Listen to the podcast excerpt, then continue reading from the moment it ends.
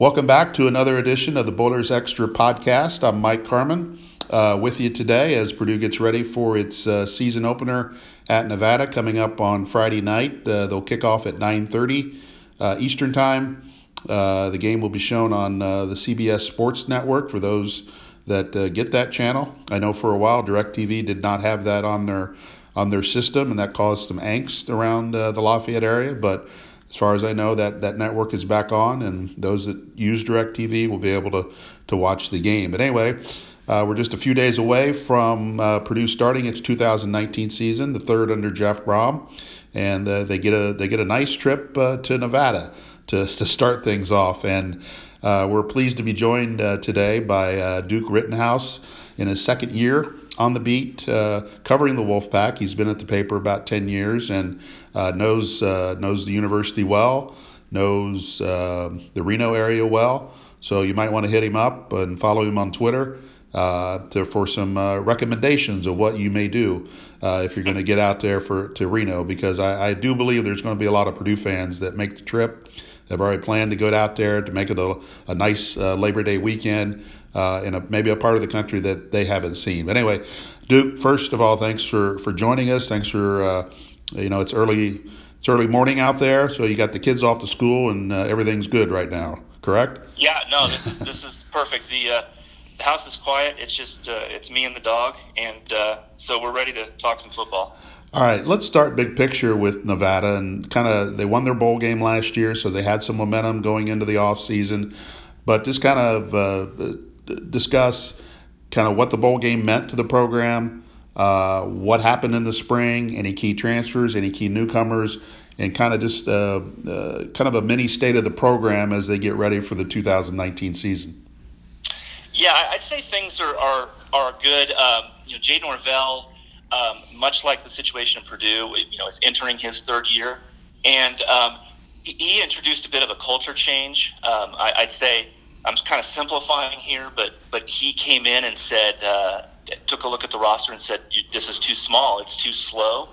Um, and uh, it doesn't have the right attitude. This group can never win a conference championship, essentially, and and that began a transformation with Coach Norvell not only bringing in uh, you know recruits that he thought fit that mold, but um, also in kind of an attitude change of I don't care who you are, you know you're whether you're the starting you know QB one down to the third string um, you know X back, but you need to be accountable or, you, or you're gone. And a little bit of that happened. And then fast forwarding, as you said, uh, you know, a bowl win was huge for this program. Um, they were coming off a three and nine season that included a loss to Idaho State, which, you know, it's not like Idaho State was competing for FCS championships. They were a bad FCS team and remain a bad FCS team, and and it, that was just uh, a disaster. So 2017 was three and nine, and um, you know, 2018 last season. Uh, predictions were all over the place. I mean, you know, we had them from four and eight to eight and four. But but for them to fight for a, a Western Division title out here, and not not quite get the title, but to fight for it, get a nice bowl invite, and then hold on to win in overtime, you know, was it's not something anyone expected. So to to to sum it up, you know, that just they enter the spring and um, you know bodies are flying and pads are popping and I, I think it's an image. I think it's a reflection of, of Coach Norvell, who is who was an old Big Ten guy. Uh, you might remember that he was a defensive back at Iowa, mm-hmm. and uh, you know I, I think he brings he brings the values of that along with the things he's learned um, at Oklahoma and Arizona State, and and uh, you know the program I think is I think is where he envisioned it uh, as he enters his third year, uh, and then. You, to get more micro, you mentioned uh, the personnel changes as far as the transfer portal opening, there was one big loss for Nevada. That was a receiver named McLane Mannix, um, who was a deep threat, um, and he left for Texas Tech. The coaching staff returned almost intact, and the spring entered, ended with one major injury, actually to a backup quarterback. But that's it. Uh, you know, so uh, to, to bore down a little bit to the micro level, that's where the program stands now. As you and I mentioned off off camera, they uh, they they booted us out of practice now, so um, you know our views are going to be a little more limited. But um, that's where we stand now as um, you know as a big challenge comes into town. Just uh, from a recruiting standpoint, what, what has he done to elevate the, the talent level in the program? Has he gotten into some new areas, or has he stayed pretty close to to what you know what Nevada needs to do from a from a home based recruiting standpoint?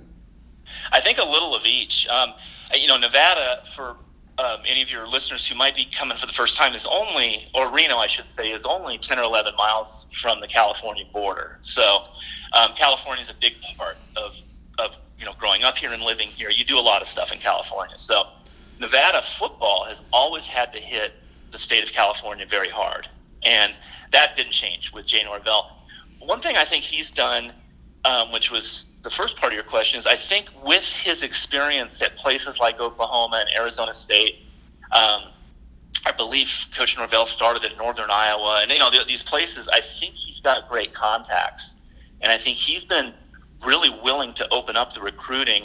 Um, in fact, the first most notable player in his 19 class was a quarterback from Georgia, which we all did a double take on. You know, we don't get quarterbacks from Georgia. We don't even recruit Georgia. So, um, but but he did, and he got the guy, and you know, the kid enrolled early, and and that whole thing, and so there's an opening up of the playbook, if you will, a little bit there in terms of, of course, we're going to hit California, but where's you know we need to be aware of Texas. We need to be aware of you know when we see these these players we want, we've got to go for it because I mean I think the world's gotten to be a smaller place, and I don't think a kid from Georgia. I don't think it's that unusual that he maybe wants to go to Nevada. These you know these players want playing time, and these players are on social media and they're they, they're very aware of what's going on in, in the world, much more than they were 10 years ago when maybe these coaches could make them promises that they couldn't keep. You know, these everyone's kind of more wired in now, and so if you see a player in Georgia that you want, you've got to go get him. And I, I think that's the change in mindset that Jay Norvell's brought. Yeah, I mean, you're, you're, I think you're correct in that the world has gotten smaller because of the internet, and that if I'm a if I'm a quarterback in Georgia, for example, and Nevada is contacting me, all I got to do is Google University of Nevada and yeah. you can learn just about everything that you want to learn. And then from there you decide whether you want to visit what you know you, you just learn a little bit more. So you I, I think players have more information available to them today than they did 20 years ago. And hopefully that enhances better decisions uh, that are made. But as we've seen transfers happen more and more every year. So you know, the the two are not jiving together. But that that's that would be a different podcast that we could probably do for two or three hours. And yeah, not... recruiting. Yeah. Oh my God. Yeah. but anyway, we're here to talk about Friday's game. Uh, we're joined by uh, Duke Rittenhouse, and he covers Nevada Nevada football. But okay, specifically with this year's team, as you entered training camp, what did you see as the strengths? What did you see as concerns with this team? And then on the backside have those strengths or have those concerns, have the strengths stayed the strengths and have the concerns been corrected or are they still concerns right now? Yeah, you know, that's interesting. And kind of taking the second part first, uh, you know, the, there's two concerns, I think, if you're a Nevada fan. One's pretty obvious. It's the quarterback. It's, you know, the guy who gets the ball every play. And uh, Ty Gangi, who was here for two and a half, three seasons as the starter, is gone. And so the quarterback competition opened up and became kind of interesting in that the battle was whittled down to three guys. And and um, at at the Mountain West Media Days in July in Las Vegas, it was I thought fairly even. People would ask me all the time, and I said I think it's a fairly even battle. And then the attrition started to set in. Um, a guy named Cristian Solano, uh, who was the only player who had thrown a pass in a Division One game, he hit his hand on a helmet second day of camp, so he's in a cast, so he drops out of the battle. Uh, Malik Henry, who, who some of your listeners might remember from Last Chance U, the Netflix right. show, yes. Um, he uh, he you know came in with a lot of hype and all that, and he had a nagging hamstring going on for most of fall camp, and so he wasn't doing all the drills. He, he wasn't doing everything that involved running. And so after a while, in terms of evaluation, he dropped out. that leaves us with Carson Strong, who will be the starter against Purdue, who's a redshirt freshman who missed his senior year of high school and so hasn't thrown a pass since he was a junior in high school. Um, actually, he played briefly against Portland State last year, but handed the ball off. And so here's Carson Strong coming in, big prototypical pocket passer who won the quarterback job. And, and frankly, back in spring camp, if, if you we all would have gathered and said, okay, we're going to have a pool. Everyone gets to, you know, we're, we're going to bet on who the quarterback is. I don't think you would have gotten a lot of Carson Strongs. I think some people would have gone with Cristian Solano because he's the senior who's played, or some people would have gone with Malik Henry because he's the flashy transfer. Um, but here we are. So you know, there's, and I think they're pretty happy. Actually, Carson Strong's a confident guy and and wants to play.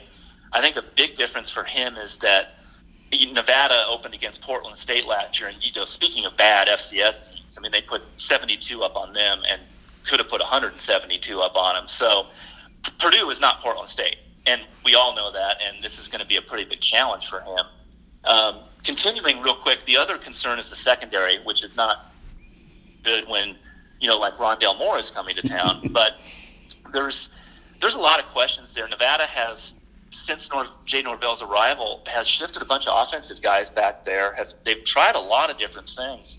Um, it's pretty good at the top with a guy named Daniel Brown, who's a great cornerback. I expect him to probably be matched up with Rondale uh, for most of the game. But after you get past Daniel Brown, there's a ton of questions. There's there's a former quarterback back there. Um, there's a guy. One of the one of the surprises of the initial depth chart was the second cornerback position, where a guy named Jaden Dedmon, who's a redshirt freshman, uh, won the job. And and um, even though I cover the team, I'm legitimately surprised by that. That that's the way they're listing it. So those are the concerns. Uh, the first part, um, they're all seniors. Nevada plays a three-three-five kind of stack formation. So the three linebackers are uh, really important. They have to be fast.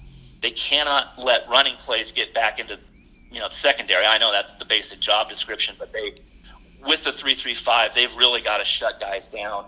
Um, and these guys are good. Like I said, they're all seniors. One of the sixth-year senior who's actually a local kid, and um, that's a strength. These guys have been in the program, you know, for a long time uh, through Jay Norvell's entire tenure, and they, and they know what to expect and they know what's expected of them.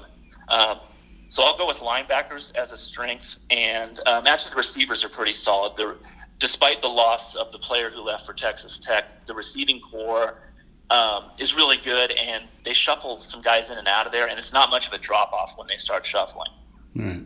What's interesting, you mentioned the linebackers because Purdue's got some questions on the offensive line, and I'm really curious just how much they get those linebackers involved in some pressure and trying to, to bust up the middle and take advantage of Purdue's inexperience there. But it does sound like you know that's going to be a, a, a task for Purdue to be able to handle maybe some blitzing linebackers or some some guys that are that are going to come off uh, maybe the edge and and stuff like that. So uh, that sounds like a pretty key area to watch on Friday night.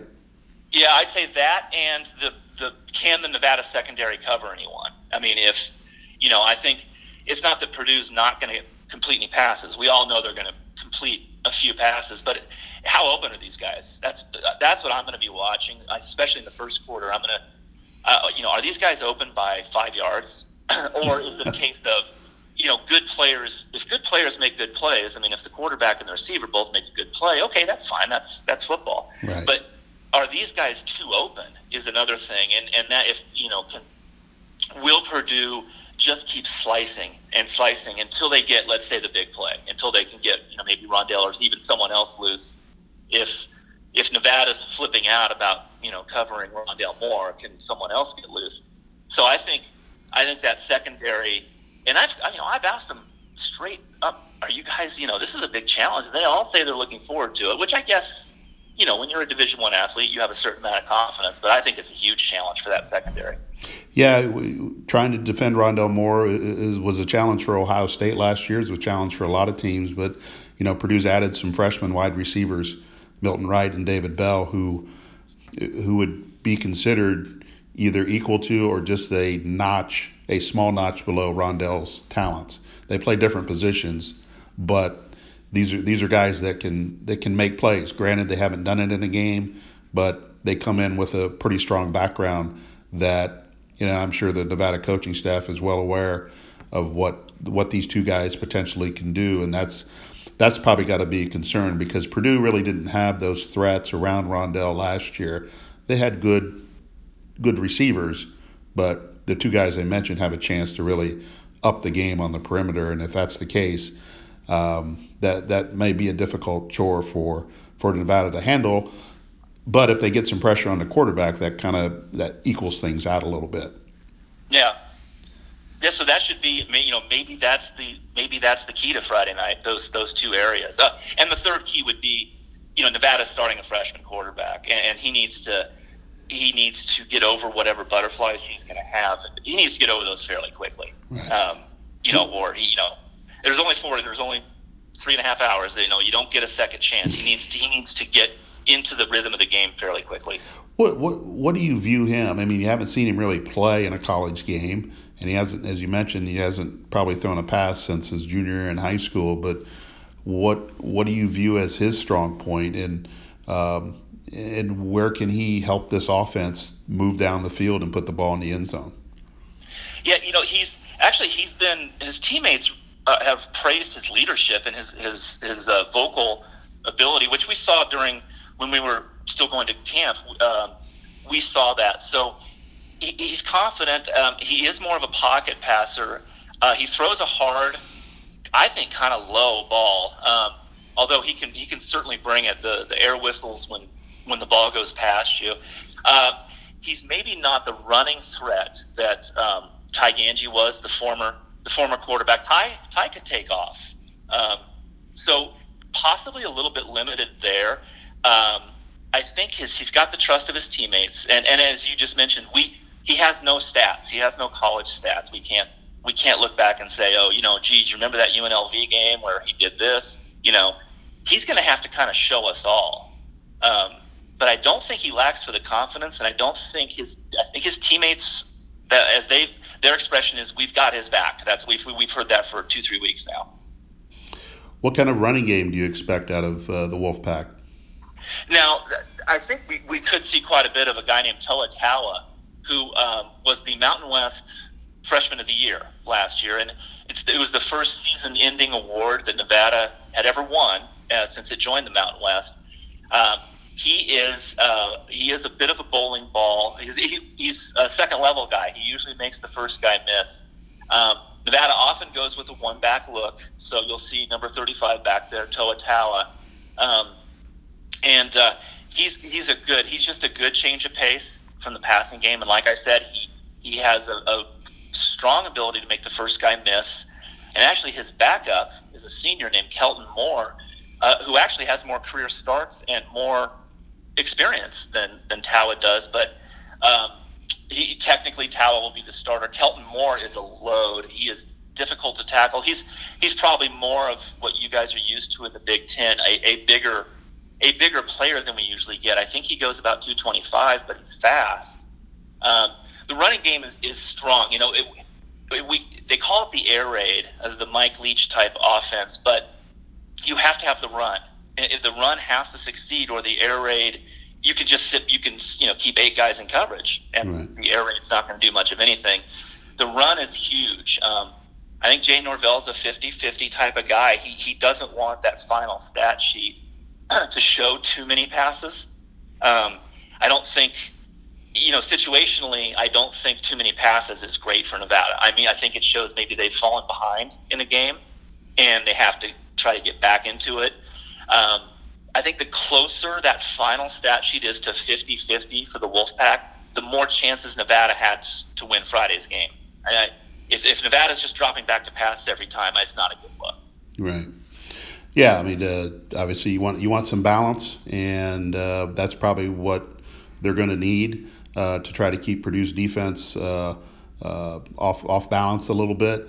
Uh, but you mentioned, you know, before we started that you had your weekly press conference with the Nevada folks yesterday. Just kind of, kind of sum up their thoughts about Purdue and what how they view the Boilermakers going into this first game. Oh, a, a lot of respect, and I think um, just across the board, um, I think the players and the coaches would rather schedule, you know, a, a Big Ten over the Big Sky um, as far as opening. Um, really looking forward to it. We don't. Uh, I believe this is only the eighth uh, Nevada game against a Big Ten opponent, and the first since I want to say 2006. Northwestern came out here. I remember that. Actually, Nevada won that game.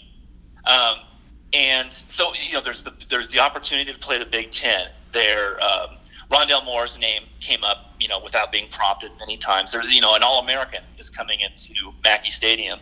Um, you know, so these uh, Coach Norvell used the word opportunity a lot. I mean, here's an opportunity.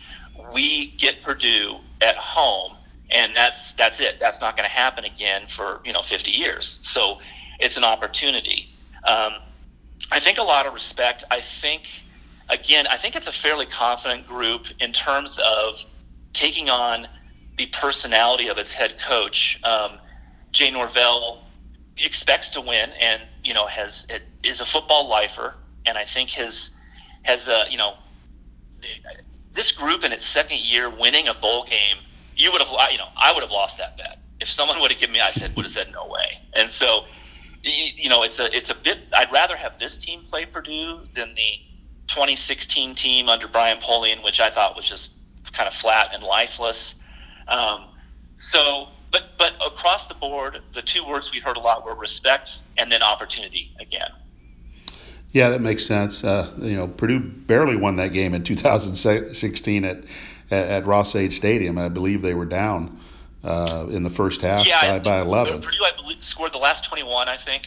Yeah, and it um, took a Nevada missed field goal, I think, uh, late in the game to kind of yeah. seal it. And it, yeah. I think of, I think I may have written at the time that may have been the worst missed field goal I've ever seen, and it was, I think it was pretty bad.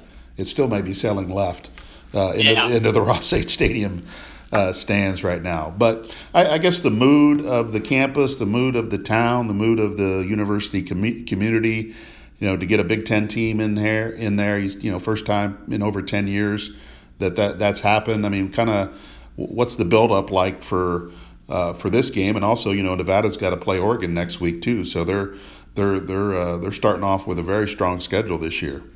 Yeah, uh, school started on Monday, so the, there's some excitement there. The the team, um, or I guess the program would be more accurate, has done a lot of outreach uh, this summer, more so than in the past. They're trying to do student oriented events. Um, so that's different. I think there's some enthusiasm there. The um, the, the core group of boosters uh, seems very excited.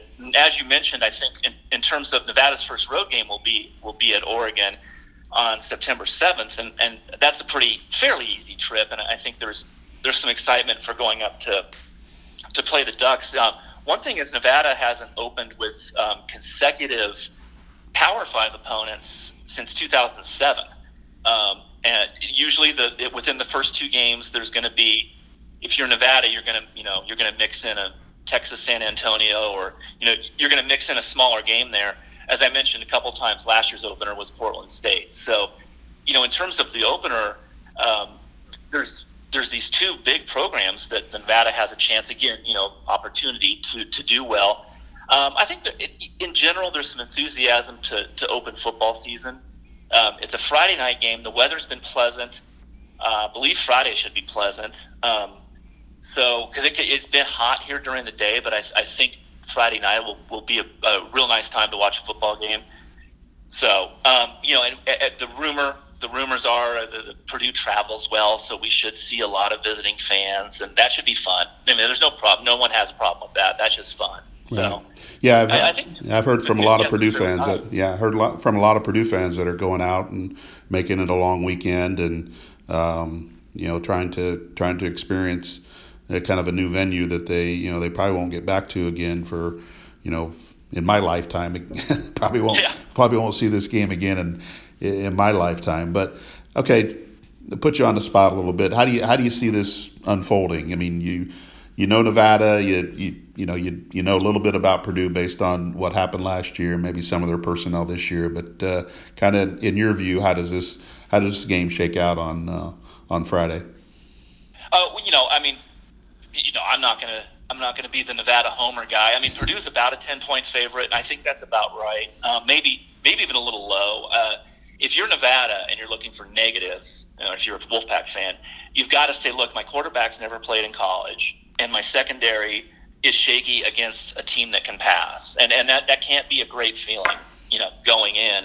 Um, you know, and there's a reason it's a Power Five and, and not Power Five. I think Purdue's going to be much bigger along the lines. Um, I think Nevada is looking at a situation, one of those situations where they've got to go, they've got to finish this thing with either zero or one turnover. I think I, I don't think you can go anything over one and expect to win the game. You know, on the other hand, the positives are Nevada's at home. It's the first game for Purdue too. Um, uh, Purdue occasionally had you know trouble covering guys last year, and maybe Nevada can exploit a little bit of that. But I think the line is is about fair.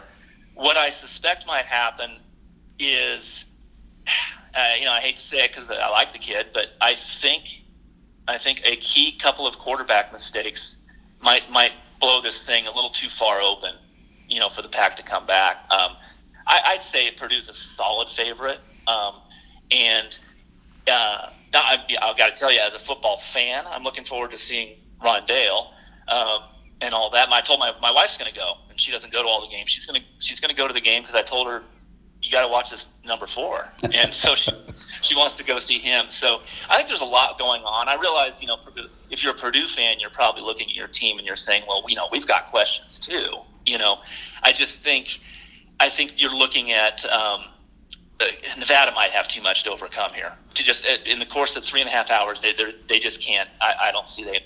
I think Purdue's the solid favorite.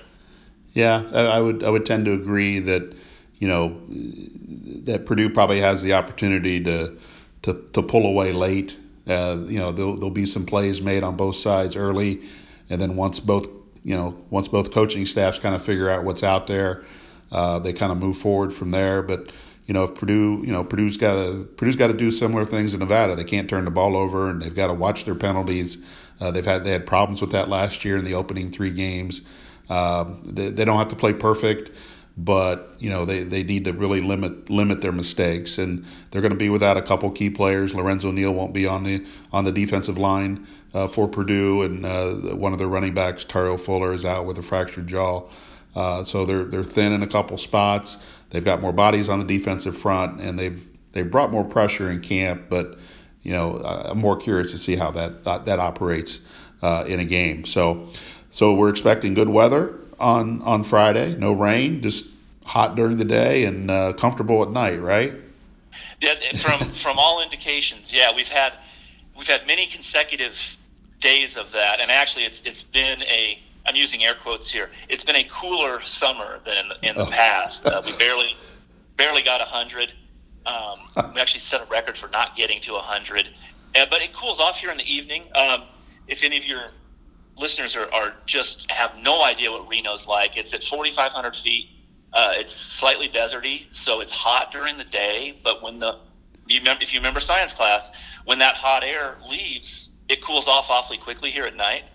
So um, by the time 6:30 rolls around, it'll be pleasant, and by the time the third and fourth quarter, are around, it should still be fine. I'd bring I'd bring a windbreaker maybe. Oh, light light jacket at the most. Good good advice. Uh, uh, uh, in your time in covering the team and being there, how much does the altitude affect the visiting team, especially those that are not accustomed to, to playing at that level? I, I I'm, I'm maybe I'm wrong here. My personal opinion is the altitude is overrated a little bit. I think I think if you look at Purdue coming in, uh, these are Division One athletes in a sport with liberal substitution rules, if they if they do start feeling gassed, I think Purdue's going to be fine.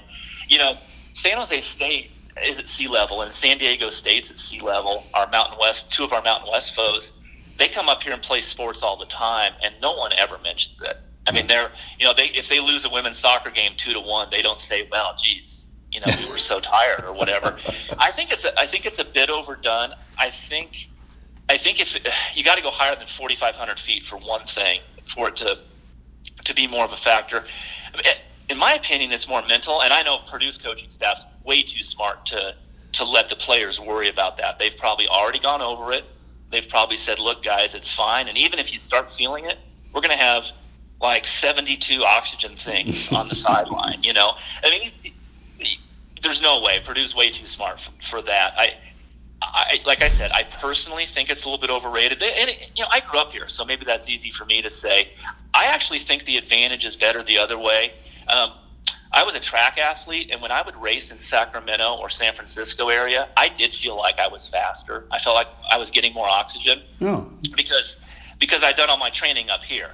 Um, so I, I think going downhill, so to speak, is actually a pretty big benefit. But I don't think the uphill is that hard for for again for a Division One athlete. These guys are conditioned; they'll be fine. Right. Well, Purdue is coming out a day early. They're going to leave Wednesday, uh, Wednesday night, uh, so they'll be in town uh, you know, early evening or mid evening on Wednesday. I think it was more to adjust to maybe the the time change than than, right. than the altitude. Although they're going to have a light workout Thursday somewhere to just kind of work out the kinks and kind of get used to you know what's out there. I don't know how much you can get done in a day to adjust to to stuff like that, but yeah.